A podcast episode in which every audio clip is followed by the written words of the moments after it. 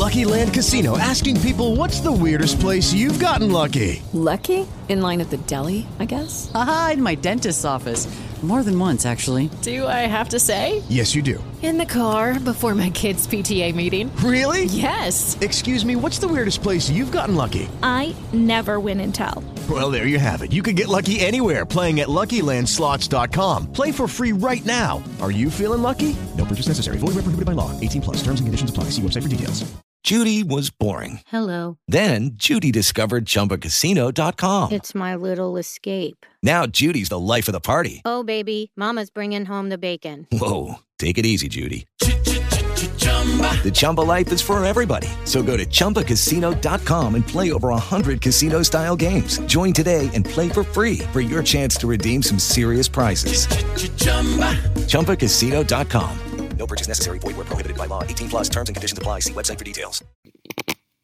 Muy buenos días. Ya es martes. Martes veintidós de febrero de dos mil veintidós. Y este es el resumen informativo de Belisario punto M X. Es hora de informarse. uno. Continúa la tendencia de contagios COVID a la baja. La Secretaría de Salud reportó ayer un número considerablemente bajo de contagios, al menos en comparación con lo que se venía reportando. Ayer se registraron cuatro mil ochocientos treinta y dos nuevos contagios de COVID, pero ojo, no crea que caímos de veinte mil diarios a cuatro mil. Si ve por ahí esa nota, no se vaya con la finta. Es normal que saliendo el fin de semana se registre una cifra tan baja. Esperemos a ver cómo registra en la semana. Eso sí, la tendencia sigue a la baja. Entre las semanas cinco y seis del año, la reducción fue de cuarenta y cuatro por ciento, así que ahí la llevamos. En resumen, vamos por el camino correcto. No baje la guardia, vacúnese si le toca vacunarse y siga usando doble cubrebocas. dos. Baker Hughes, la empresa cuyo C E O le rentó la casa al hijo de AMLO, dice que no hay conflicto de interés. Usted recordará que una parte del drama de la historia de la casona de Houston es que el hijo de Andrés Manuel y su esposa Caroline Adams rentaron una casa de un ejecutivo de la empresa petrolera Baker Hughes que ha recibido varios contratos con Pemex. Y luego, la empresa salió a decir ayer que ya hicieron una investigación interna y que no hubo conflicto de interés. ¿Bajo qué argumentos? Dicen que el ejecutivo no sabía a quién le rentaba la casa y la casa además no era propia de la empresa. ¿Qué dicen del otro lado? Varios periodistas han cuestionado que la empresa pre- a la empresa preguntando qué hubiera resultado de una investigación interna de Odebrecht o qué hubiera resultado de una auditoría interna de Grupo I G A cuando salió el reportaje de La Casa Blanca de Peña Nieto. La bronca, colegas, es que la otra opción es que la investigación la hagan las autoridades empleadas de López Obrador. Entonces, pues valoremos el trabajo periodístico. tres. La Fiscalía no quiere transparentar la investigación de Pío López Obrador y la Suprema Corte decidirá.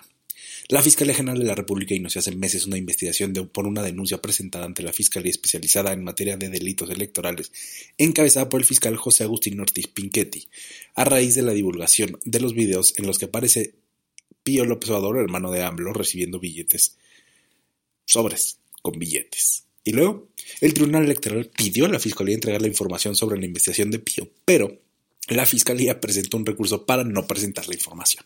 Y entonces, el caso ya fue turnado a la Suprema Corte, pero hubo una bronca. El caso iba a ser analizado por la ministra Loreta Ortiz, esposa, ni más ni menos, que de, precisamente del fiscal electoral Ortiz Pinquetti.